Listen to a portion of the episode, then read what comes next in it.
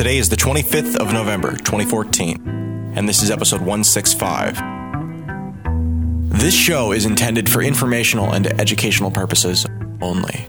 What cryptocurrency enables is new, empowering, and exciting, but we're not experts, just obsessed companions walking the road towards a more peer to peer future.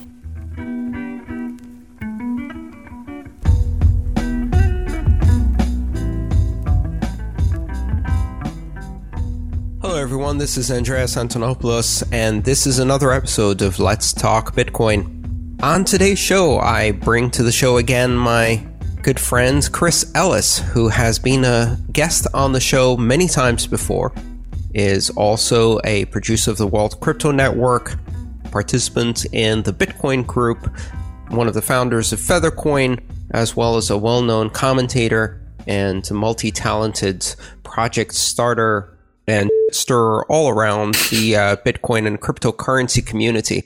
Chris, welcome to the show. Great to be back. Thanks for having me. The topic for today's show is a look at revisionist history, especially the revisionist history around innovation, and more specifically, how that revisionist history is now being repeated in the area of cryptocurrencies, or rather, how we should look at the present of cryptocurrencies with a better informed view of the past of innovation based on what actually happened rather than the revisionist history we usually learn. As cryptocurrency is developing rapidly, and we see Bitcoin erupt on the scene in 2008, and over the next five years, it has become a topic that is being broadly discussed among mainstream media. There's been a significant backlash. We've also seen a lot of fear mongering and scare stories from mainstream media. And for many of the participants in this space, this can feel very intimidating. So, what really encouraged me to uh, look at this in a bit more detail is this idea that we have that innovation and invention, especially disruptive innovation, disruptive invention, happens in a way that is rather smooth and glorious and glamorous. And this is the essence of revisionist history. As examples to this, I was recently visiting the Maker Faire conference in Detroit. And just prior to giving a presentation on Bitcoin, I sat through a 20 minute documentary uh, in the Ford Museum at the Ford factory in Detroit that was a history of the automobile. And you know what was really interesting about that was that this was a glamorized history that really removed all of the difficulties from the equation, that hid all of the difficult times, the strong reactions, the negative press, the incumbents fight back, and all of the other things, and presented this vision of the history of the automobile as if uh, the invention of the automobile was greeted with rounds of applause by all involved. Ford was raised the status of hero the world was never the same again. And this is the kind of history that you see in other inventions. The history of flight, for example, with the Wright brothers, Thomas Edison and electricity. All of these histories present massively disruptive innovation and invention arriving in the world to rounds of applause. And guess what? It didn't really happen that way. So what do you think, Chris? what do you see as revisionist history and, and how do we address that issue as we're working in the cryptocurrency space and facing a very real and often disheartening backlash from the media, very negative stories, and of course, a probably even stiffer fight with incumbents and the institutions that they can gain support from to fight these technologies, just like every previous round of disruptive innovation? I would say that we have to begin with education. And education for me is mostly inspiration. And of course, is in part dissemination. I hate to start off with Nazis. I hate to take it down to that level straight away, but perhaps we can go through hell and, and, and make our way back up again. Hitler said that the people would never ask the victor if he was telling the truth. And we have to change as individuals and the way that we, we raise our, our young people, our, our children. Because if you are just being taught how to be taught in a school, and if you're just being given rote learning exercises, it starves out that very human capacity for wonder and curiosity. Being open to surprise, exogenous events, sometimes referred to as black swan events. Now, Nassim Taleb is, is an absolute authority on this. He um, makes, I'm, I'm paraphrasing um, his book, uh, Black Swan and Fooled by Randomness, where he essentially is saying that if we don't give ourselves or tell ourselves the right stories about the past, we don't have a future because we're always going to be tripping over ourselves. And in fact, it was also Satoshi Nakamoto, of course, at the end of the, the abstract says that, you know, people have to be nodes, have to be able to, to join and, and leave the network at will and still trust that the network will operate as expected whilst they were the other way. Now, the way he achieves this is by this, what, what he calls the single history. What we are producing here is a distributed timestamp server, a distributed database across space and time that allows for symmetry of information across a distance such that you cannot have these kind of information silos where, you know, one person or one small group of people will have access to the full record. And then it's a case of projecting a narrative or a theater, almost like to be platonic, almost like the shadows on the wall, right?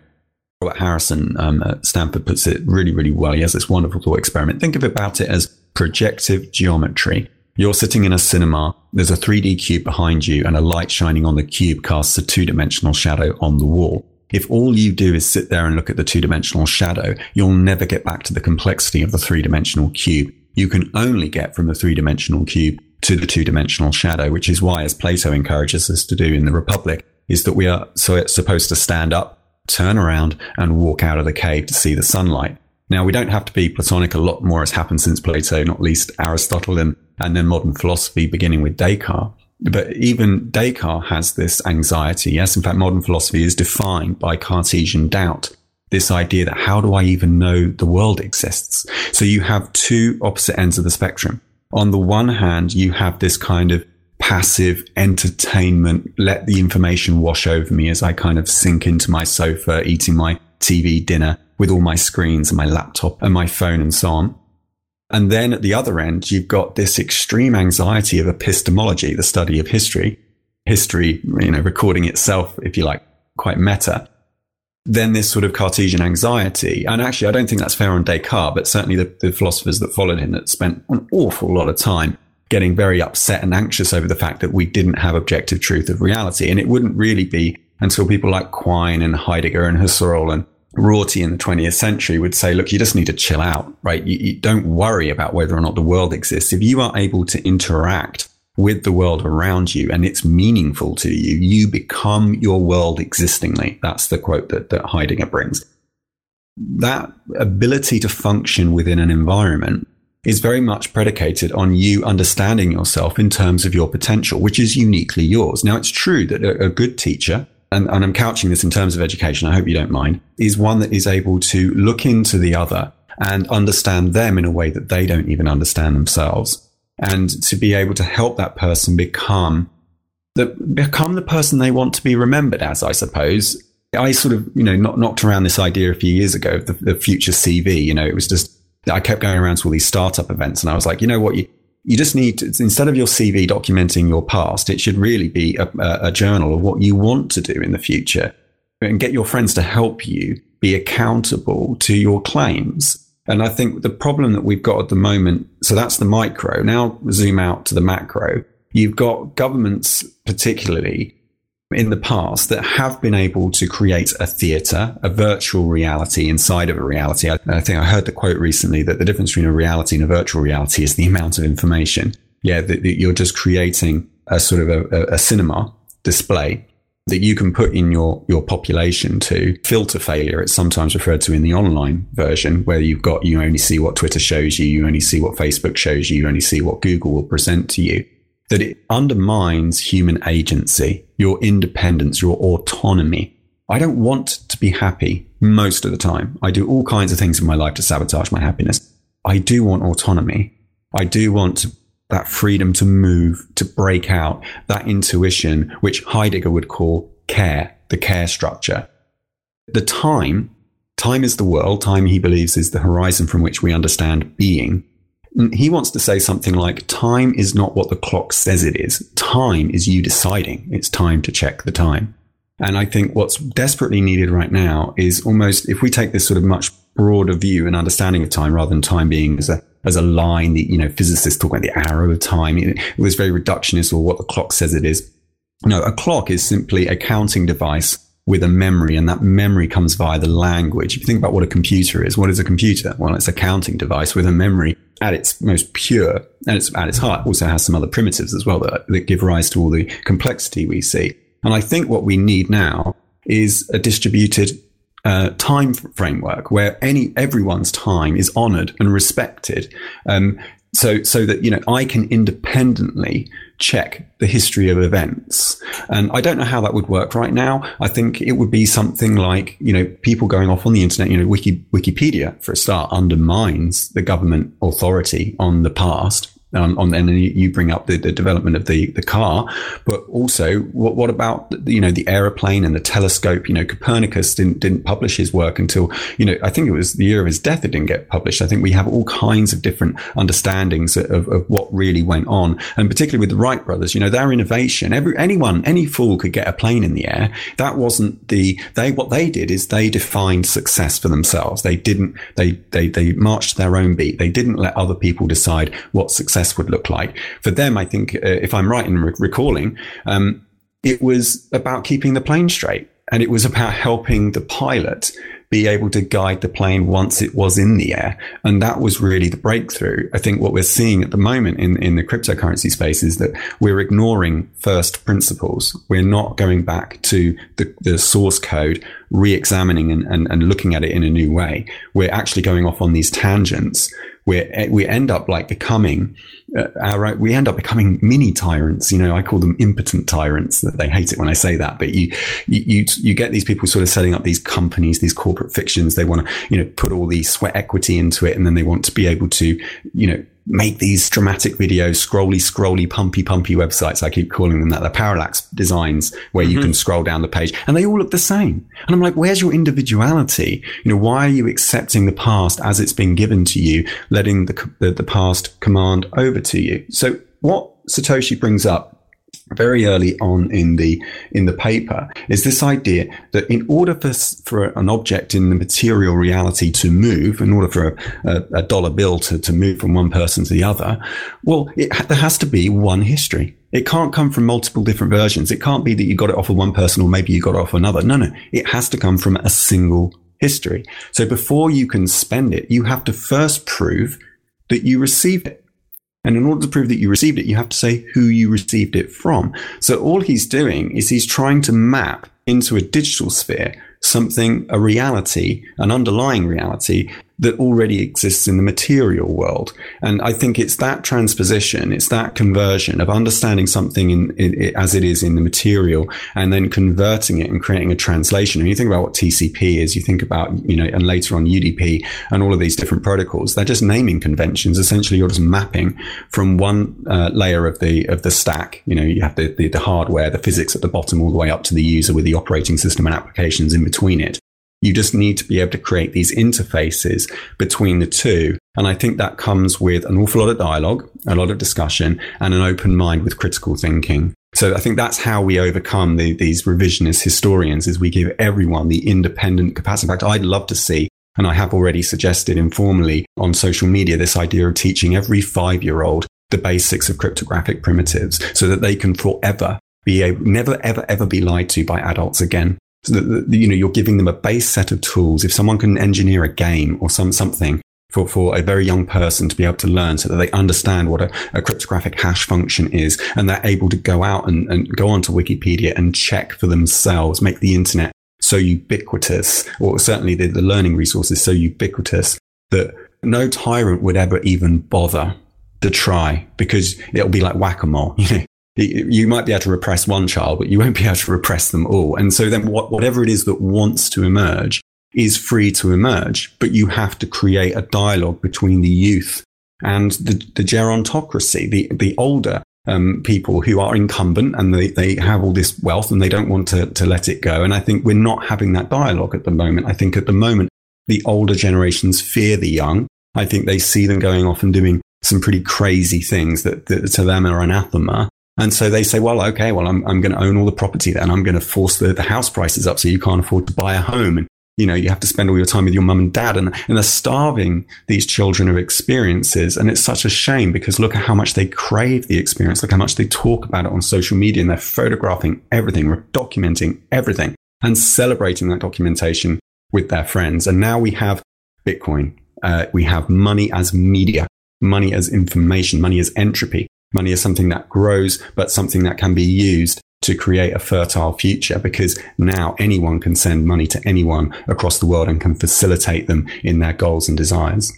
And that money is based on a secure time-stamped database that in itself is creating an immutable history. Here's the interesting thing about the blockchain, which I find fascinating. The blockchain is immutable only in retrospect and only after passage of time. In that, it really resembles a geological record, a series of layers that have been embedded and compacted deeper and deeper in the earth. And so the surface layer of the blockchain is actually very mutable. In fact, on average, every day there is a fork event where two blocks are seen by different parts of the network as winning the current round. And that has to be reconciled over subsequent rounds until one of those blocks becomes the official record, the historical reality, and the other one is discarded by the network rewriting history. The surface layers like the surface layers in a geological structure, are disturbed and unsettled and swept by wind, if you like. But as you go deeper, things become more and more immutable, more and more solid. And these are reflected in the metrics we use for solidity. For example, six confirmation, six blocks deep. You're just below the surface layer of the blockchain. That is considered the depth at which blocks have become solid enough that you can depend on them for transactional verification. But there are even deeper layers. If you create a new block and you earn reward on the blockchain, it doesn't become spendable until at least 100 blocks have elapsed.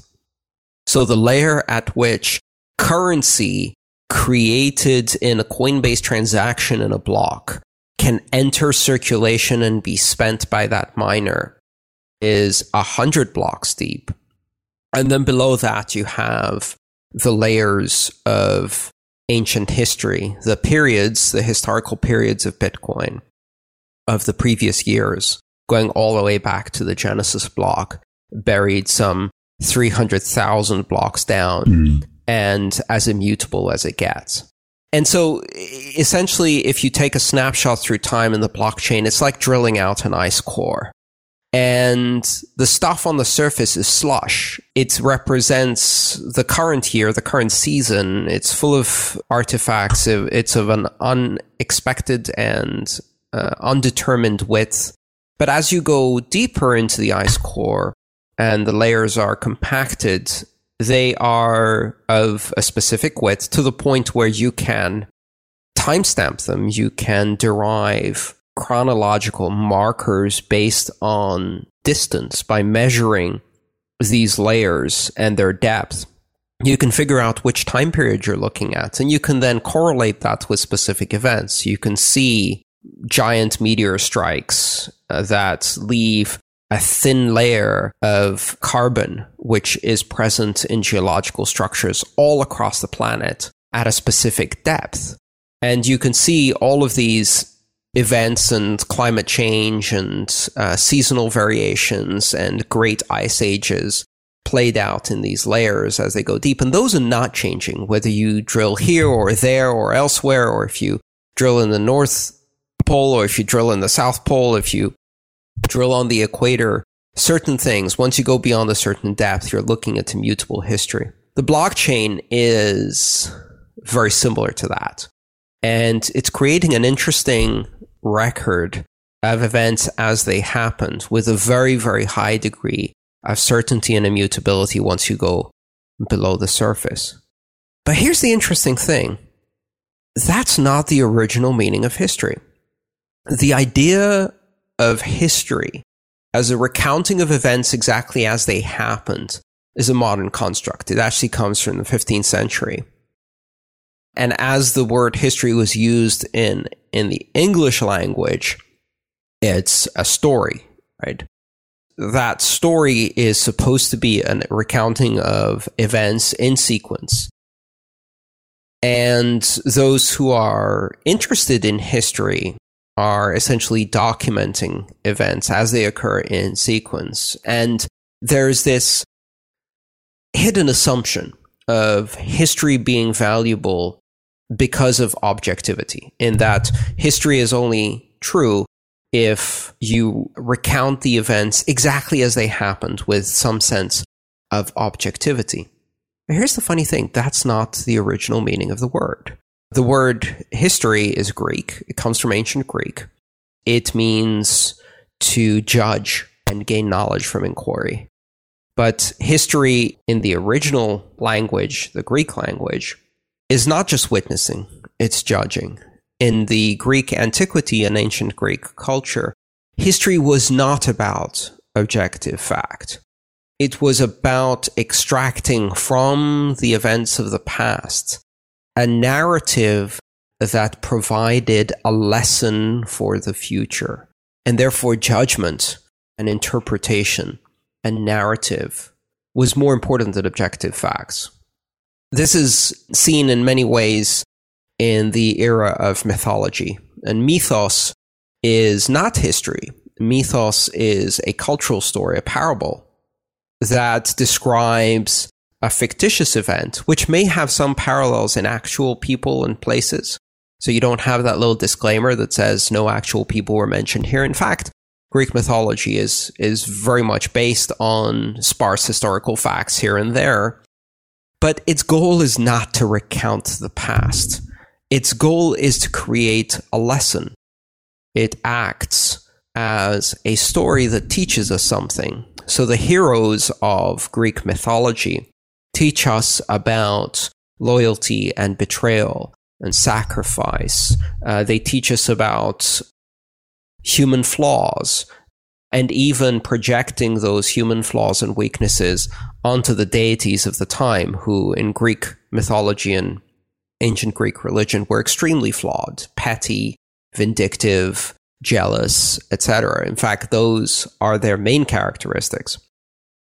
So you see this transition. You go from history that is about telling a story and that story being more important than the actual facts what are the lessons that can be drawn from that story? What does it teach the next generation? Does it teach them to be generous, magnanimous, self sacrificing, brave in the face of danger, how they judge others, etc.? Those are the lessons that Greek mythology attempts to teach by showing the consequences of folly and the consequences of hubris and all of the frailties of the human experience. It's not about the facts.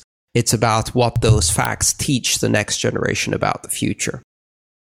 So, in that way, let's look at the idea of modern history where we pretend that what we're trying to do is recount historical events and strip them of subjective judgment and instead provide only an objective recounting of the events. But that's not really what actually happens. What happens is we still impose a subjective narrative, but we no longer pay too much attention as to what exactly we're trying to teach with that narrative.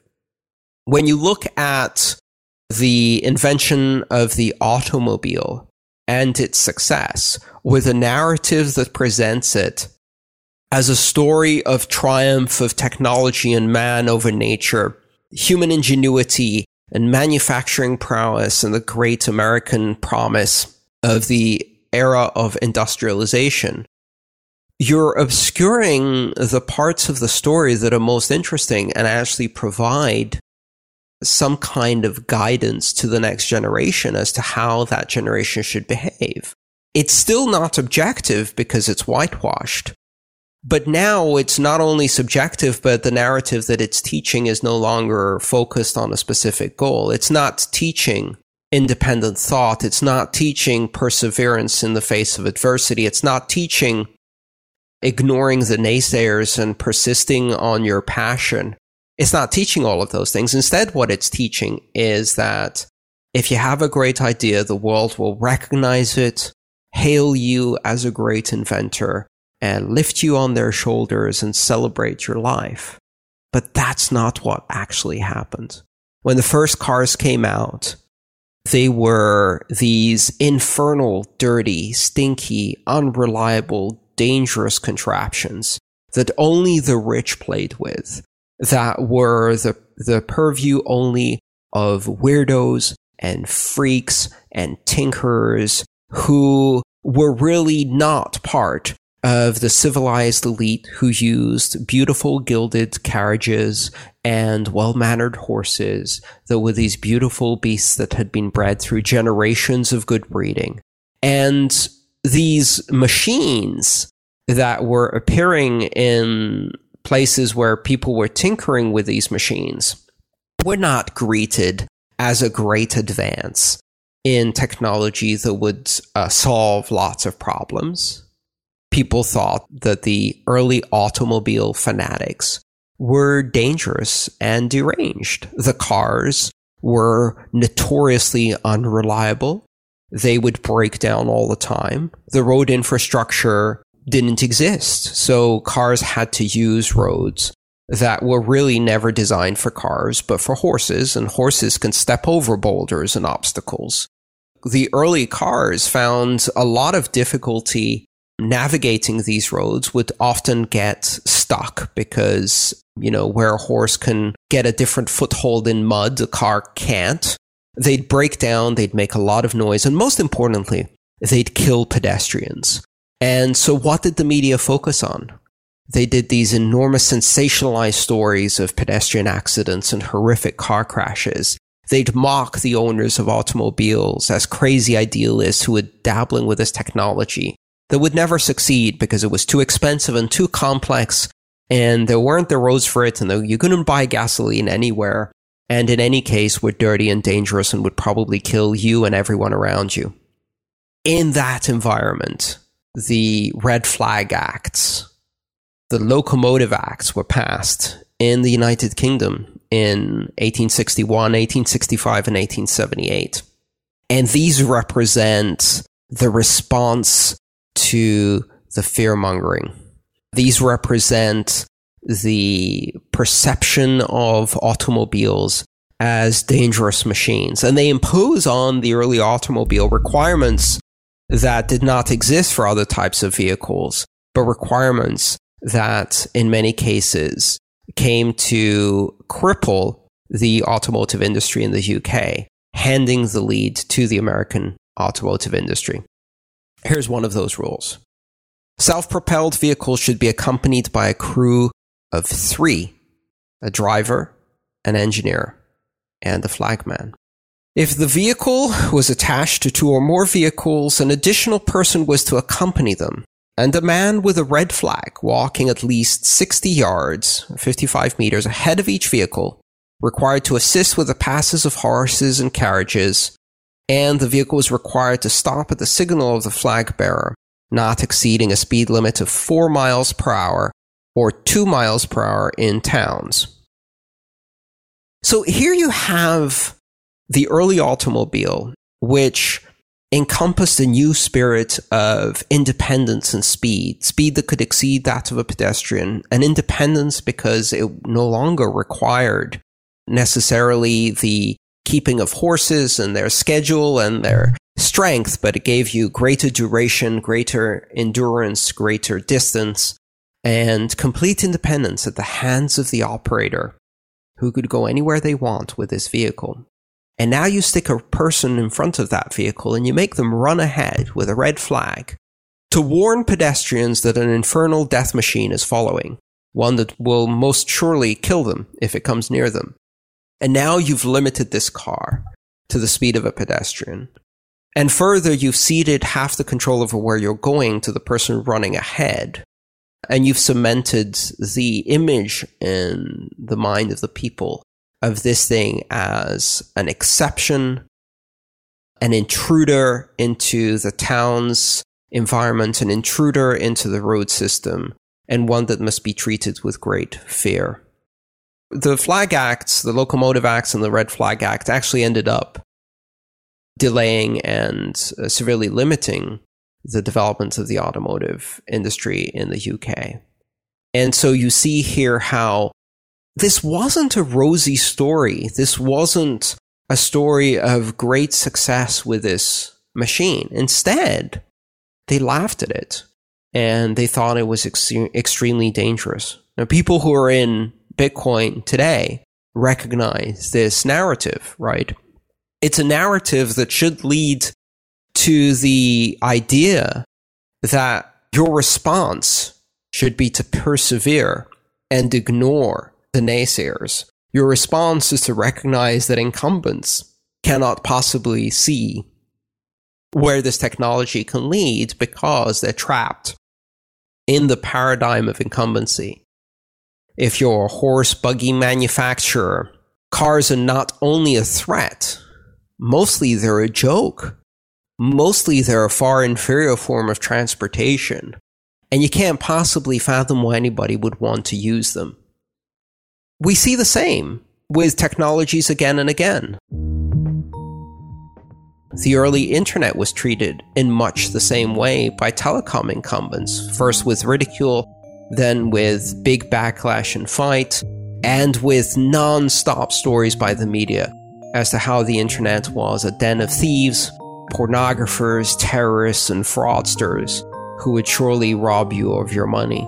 And even if you could bypass all of those threats, then it was just a giant mountain of information where no one could find anything that only weird ponytailed geeks could operate. That was the narrative of the internet when I first joined it. And people were not thwarted by that. The, the story that came out of that should be of one of perseverance, but that's not the narrative that history provides. So history whitewashes. It pretends to be objective when we have this idea of objective history. We are still, however, providing a subjective narrative, only now we're not paying attention to what messages that narrative teaches.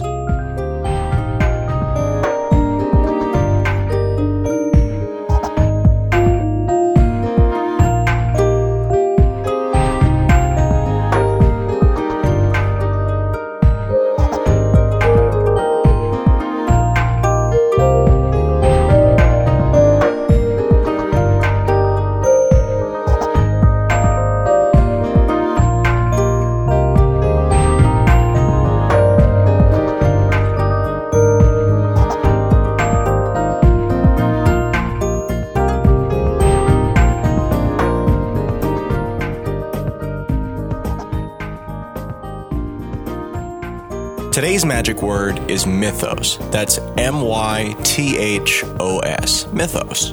You've got until the 28th of November to visit letstalkbitcoin.com or the Let's Talk Bitcoin iPhone app and enter it for your share of the listener rewards.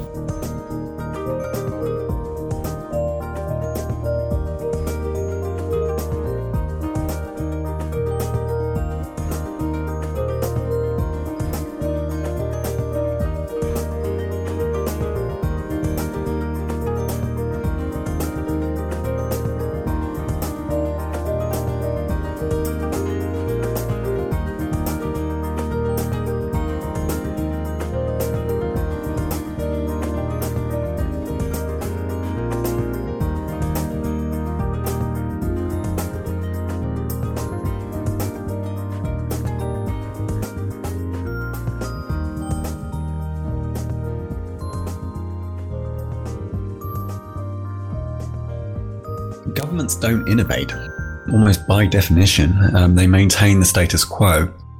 And one of the defining characteristics, I would say, of, of, of a parasite, they're not creative. Yeah. They're not visionary. They don't invent things. They wait and they wait and they wait. And then they see where the momentum's going among the sort of the, the, the artistic class. And then once they realize the momentum has gone too far, it's a question of which government backs it first, which government says, okay, now how do I become parasitical on this new invention? And at the moment, it, it certainly feels like, I mean, you're, you're, preaching to the choir when, of course, you, you, you tell me all these things about the car, but it, it's almost like um, we're driving with the brakes on. Yeah. There's this, there's this powerful invention that people like you and I and Tuur Demeester has also talked about. He uses the analogy of oil and, and petrol and so on.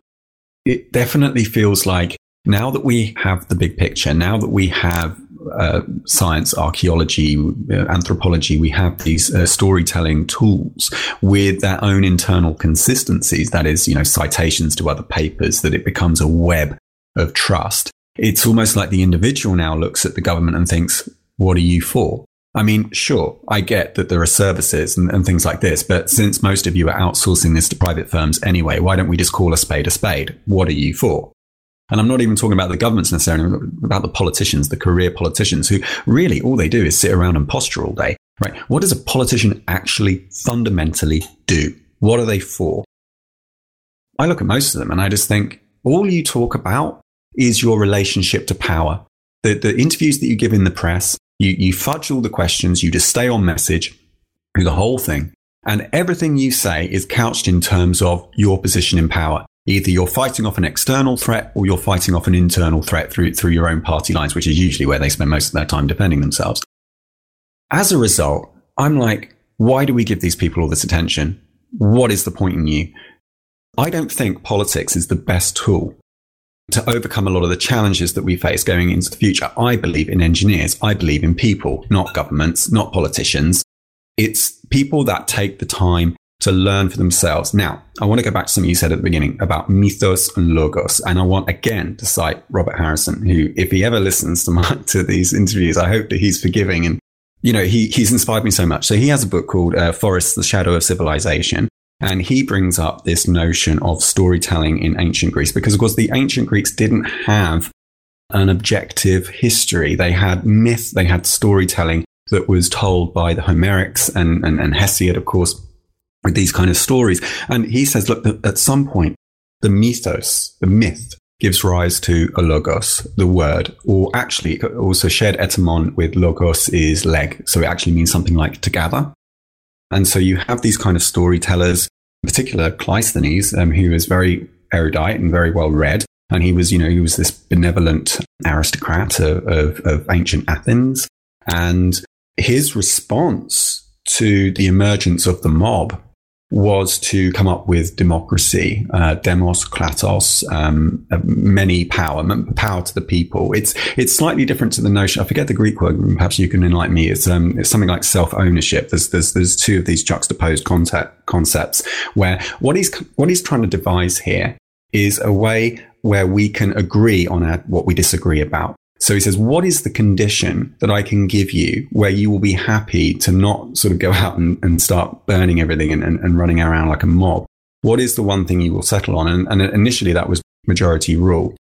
Now that worked at the time, and many political theorists now, when they teach politics in, in schools, will tell the students that actually this, this ancient Greek particularly with sortition, where you didn't know whether or not you were going to get elected because it was somewhat random. There was an element of randomness added into the selection process of the, of the leaders. What that did is it, that this was like a perfect period of history where you had the right balance between nature and humanity, a necessity and consciousness. Nature is was defined as physis um, by Aristotle as uh, that which contained its own sort of direction, if you like, that it that it that it moved on its own. And then you had anima, uh, anima, in his book on the soul, which was the soul is something that creates movement. And so you'd always have this kind of relationship between nature, that which was deterministic and necessary, and then consciousness, that which had the, the ability to reflect on itself, the ability to almost pull away, like the artist Martin Creed has this great sentence and quote in his, his latest exhibition where it says,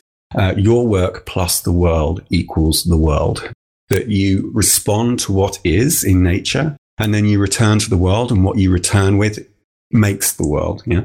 And so when, when we're talking about revisionist history, we have, to, I, I actually don't see, I think governments are on a limited time span. I just don't see with the prevalence of information across the world, governments being able to sustain their existence for very much longer.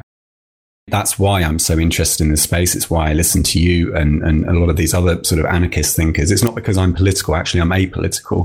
It's just I'm very curious and I'm, I'm, I'm wanting to learn more. So anyway, back to, to, to Robert Harrison's notion.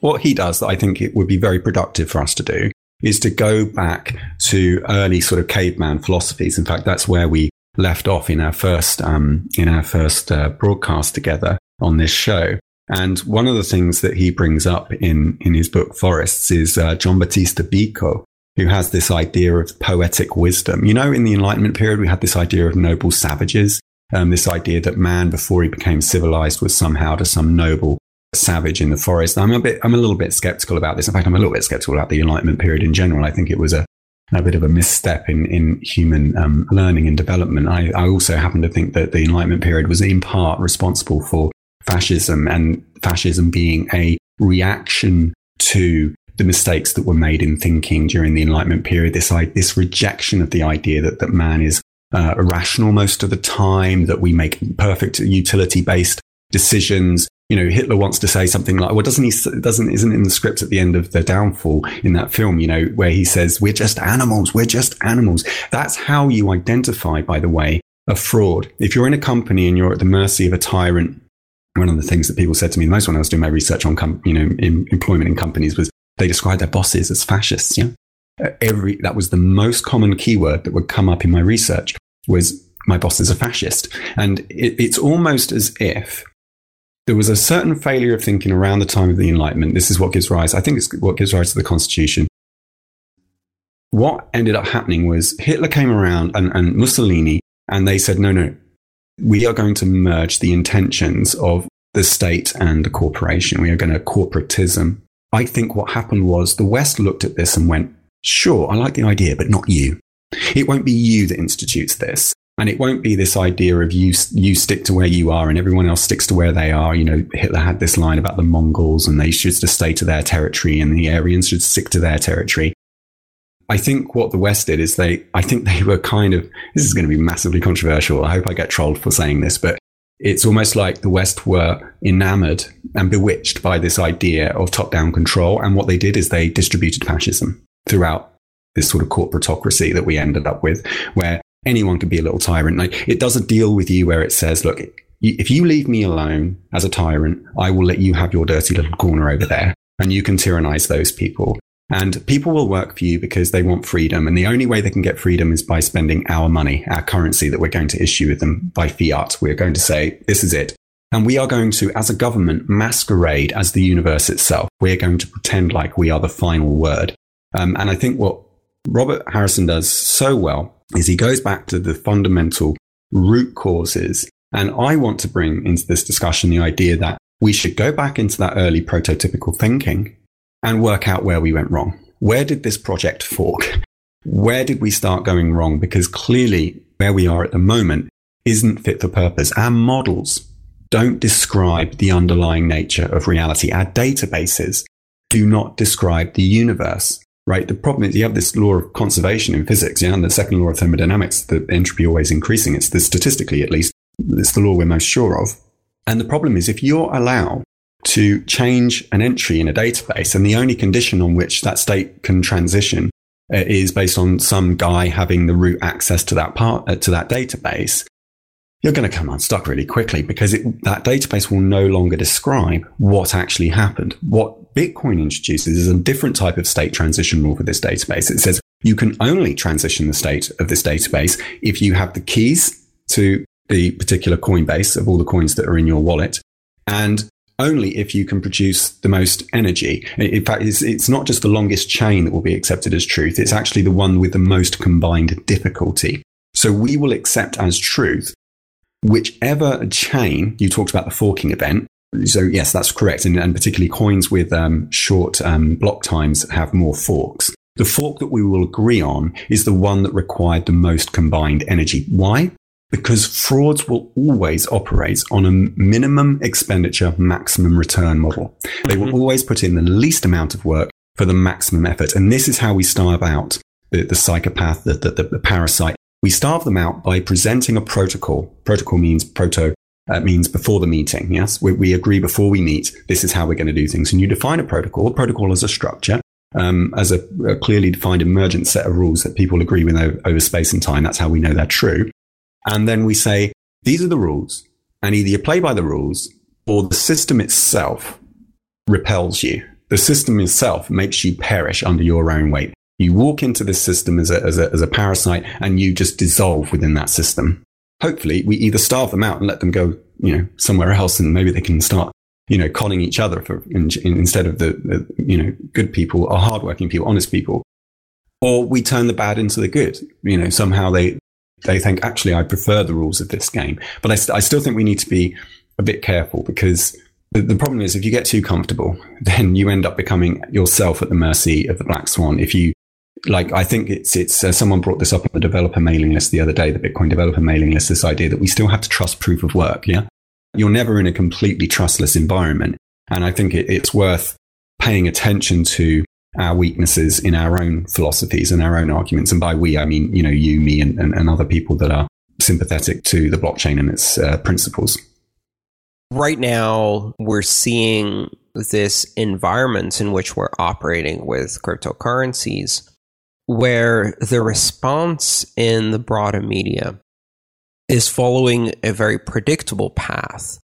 And that is that the narrative of Bitcoin is fitted into the existing paradigm. And where bits don't fit, those are chopped off through a framing context that takes certain things for granted, that makes certain assumptions, certain normative conclusions about what is true and what is not true. And these assumptions frame the context in which Bitcoin is discussed. And I've seen this happen many times in conversations I've had for example, recently a journalist asked me if central banks set the value of currency and Bitcoin doesn't have a central bank, how can we trust that the value of currency is set correctly? And just in that sentence, you see the framing context, which starts with an assumption that central banks set the value of currency, and then asks, based on that context, well, where is your guarantee of value if you don't have a central bank? And the problem with that kind of question is that the only answer you can give is to challenge the assumption behind it, which is how exactly do central banks set the value of a currency? That is a very bold statement. In fact, it's a statement for which there is very little factual evidence, and all of the evidence currently points to exactly the opposite. Central banks tweak interbank overnight lending rates in order to effect changes in behavior of consumption through supply and demand biasing for other loans that will change import, export, and trade, as well as investment and return, expansion or consolidation of investment, that will eventually reflect in the purchasing power of that currency, which markets will incorporate into their models. And as a result, when that currency is traded, its value will be affected up or down. That is very, the reality is very, very different from a straightforward statement of central banks set the value of currency. Uh, I would say that statement is on its face false. That's the context in which our technology is being discussed. So it's not just the state creating history, it's also um, the incumbent system, the existing paradigm, has established certain assumptions as part of an everyday narrative that is shared by millions of people who are part of the banking infrastructure, the finance infrastructure, the media that cover these organizations, the institutions that supposedly oversee these organizations, and even their customers, the everyday buyers, consumers, depositors, investors, small investors, and individuals who interact with these things have essentially assumed a narrative, assumed a set of facts that um, are really not in evidence, that uh, do not have a basis in fact, but instead are a suitable narrative and a fiction that is convenient, right? The idea that central banks set value, the idea that government currencies have stability, the idea that government currencies are backed by something, the GDP of the nation, uh, by force of arms, by gold. In many cases, you'd be surprised how how common it is among people to assume that the currency is still backed by some kind of commodity. And all of these assumptions are either immediately demonstrably false or statistically have very little basis. Other than a few exceptions, point in time, the vast majority of fiat based currencies eventually devolve into a smoking pile of ruins as hyperinflation takes takes place. That's how most currencies end. If you look at the numbers, you would have to deduce that fiat based currencies always end in a slag heap of market destruction because of hyperinflation. But that's not the narrative that exists out there. And then when you introduce an innovation like Bitcoin, it requires you to question those very assumptions. And it's very difficult to question those very assumptions. This isn't a function of government creating history or narrative.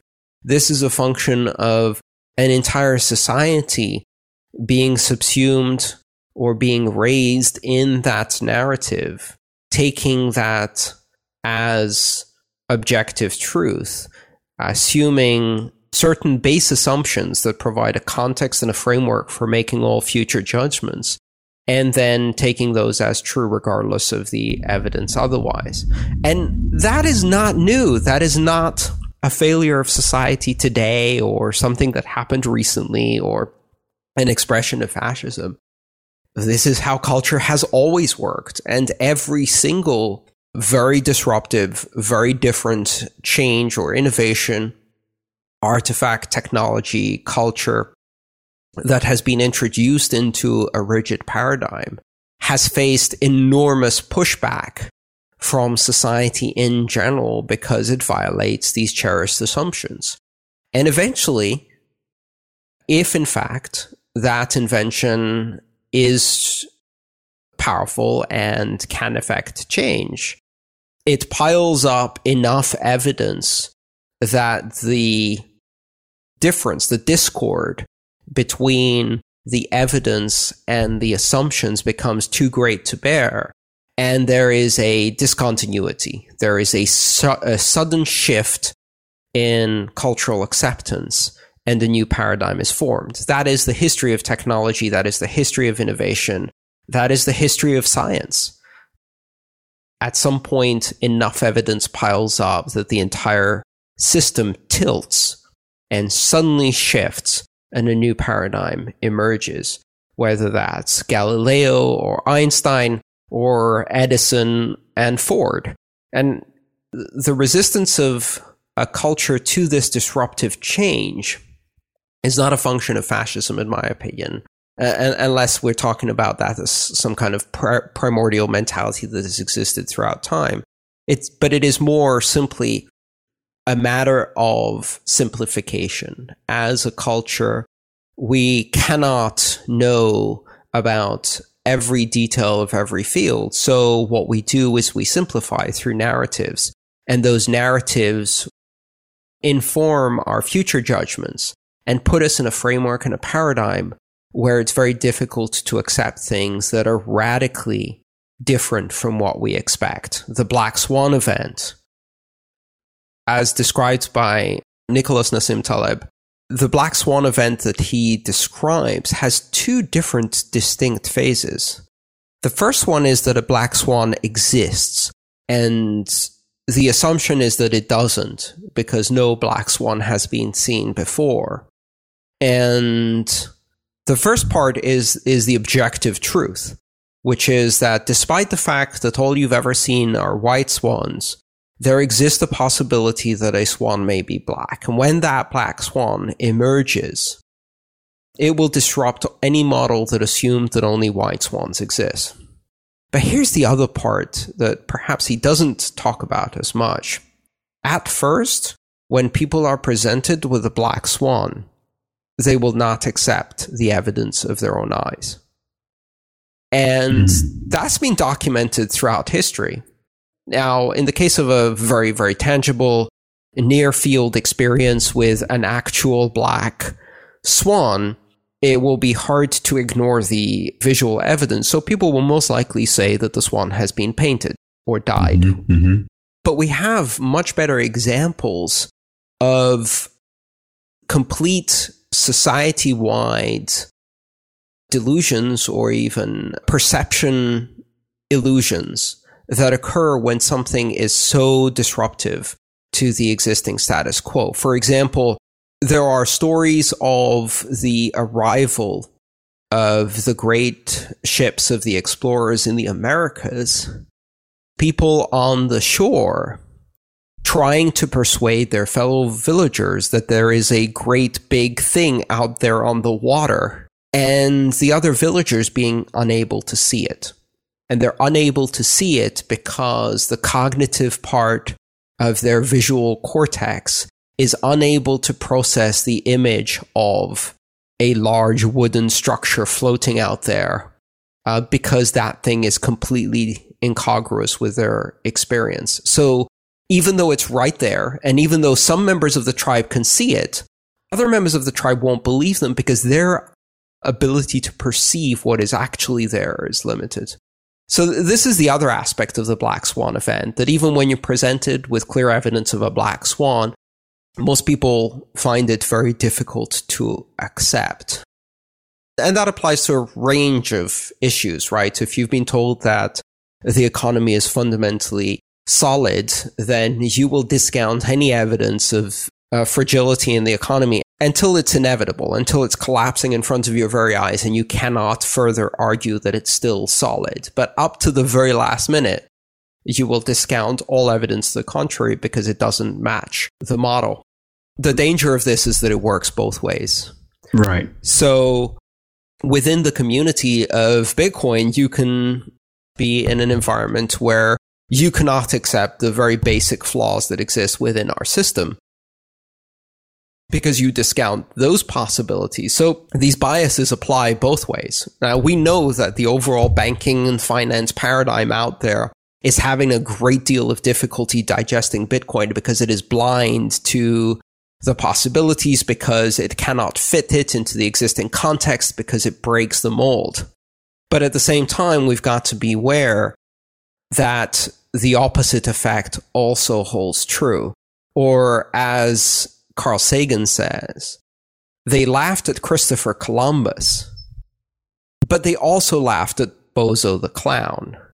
And you've got to be very sure that when you're discounting other people's laughter at you, that you are in fact Christopher Columbus and not Bozo the Clown. I think the lesson that comes from our understanding of the history of disruptive innovation is that in the face of laughter, you should not be discouraged. You should not assume that what you're doing is wrong, but you should certainly question and try to establish within your own context whether you are Christopher Columbus or you are Thomas Edison or you are a pioneer in a new disruptive field, not to go narcissistic and say that we are the greats, but whether you are in fact right about a technology that is amazing and has incredible potential, or potentially you are trading magic beans and are Bozo the clown. Let's look at what time is. Now, a lot of people have this misconception of time as just being a straight line. I mocked the physicists earlier for thinking of this reductionist arrow of time. Think of history as an engine.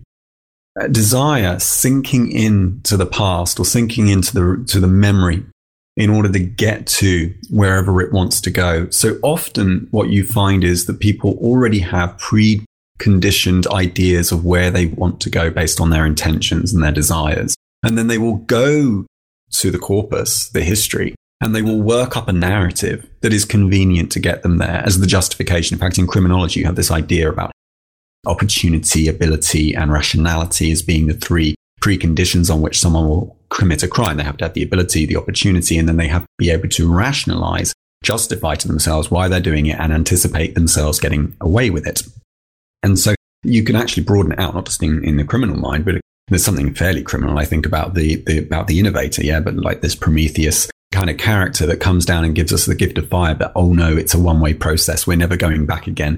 So think about history in those terms history is in front of us as well as behind us. We have to go to the past to get to the future, to weave out that present moment. That's why I often and repeatedly refer to this present centric notion of time as well as the, the arrow of time. The arrow of time in the narrative is something that we produce, what Heidegger called world time, which is just where you plot the charts.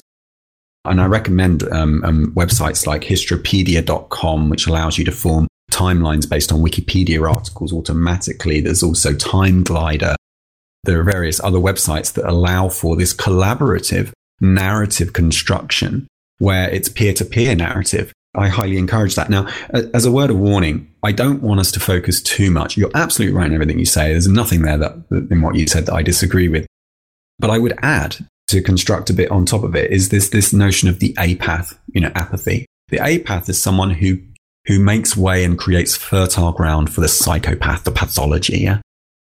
The reason why these bankers exist and the reason, and of course, I don't mean all bankers. I'm sorry. I, I take that back. I mean, the, the, the people within the banking sector that are parasitical on the system as a whole.